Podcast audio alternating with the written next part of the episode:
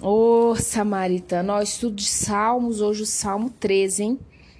O título é Oração de Fé. É interessante nesse salmo, Davi ele vai questionando Deus. Ele questiona Deus até quando? Ele fala uma, duas, três, quatro vezes. Até quando? Até quando? No 3, no versículo 3, ele fala assim: Atenta para mim, responde-me, Senhor, Deus meu. Ilumina-me os olhos para que eu não durma o sono da morte. Há momentos na nossa vida em que nós questionamos a Deus. Por que eu tenho passado por isso? Por que fulano é o pai dos meus filhos? Por que o meu filho ou minha filha se perdeu no caminho? E você vai questionando a Deus, né? Por quê? Por quê? Por que meu pai fez isso? Por que minha mãe nos abandonou? E uma coisa que eu quero trazer ao seu coração é que você troque o porquê para o para quê. Para que, Senhor, eu passei por isso? Para que o Senhor permitiu eu ter um filho com fulano e o fulano nem é um pai presente? Com tantas crianças aí, tantos casais tentando ter filhos, eu, né, um testemunho pessoal, eu tenho, eu, né, quando eu engravidei da minha filha 03, é, eu engravidei dela com quatro miomas.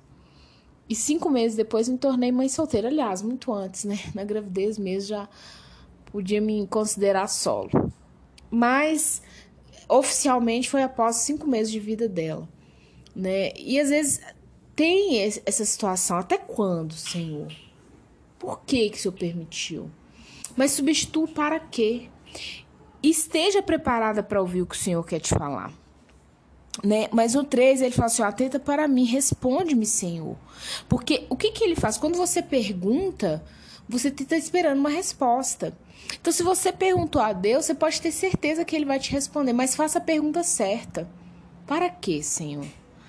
Ilumina-me os olhos para que eu não durma o sono da morte é, é o sono da morte mesmo, não só física, espiritual também, viu, samaritano? Existe, existe morte espiritual. Eu não creio mais em Deus, Deus não existe. Esses dias eu conversando com um amigo, ele é conselheiro espiritual, né? Trabalhou nessa área. E ele falando que ele foi visitar um, um rapaz que estava com câncer, né? Com seus cinquenta e poucos anos. E, né, e ele deixava a pessoa fluir, né? Fluida nas palavras, porque o momento ali era para ele ouvir mesmo. E aí ele perguntou à esposa se ela tinha alguma religião, né? O cara de pronto falou que era católico, e a mulher respondeu para ele com ira: "Nenhuma religião. Eu não acredito em nada". Mas é porque a a morte, o sono da morte na alma daquela mulher de ver o marido morrer aos poucos na frente dela havia chegado. Então, quando abalou a esperança dela, a morte chegou, não só fisicamente para o marido que estava com câncer, que seria um milagre ele sobreviver. No 4, ele fala: Para que não digam meu inimigo, prevaleci contra ele, e não se regozijem os meus adversários, vindo eu a vacilar. O vacilar é uma coisa que o cristão ele está vulnerável. Nós podemos sim vacilar.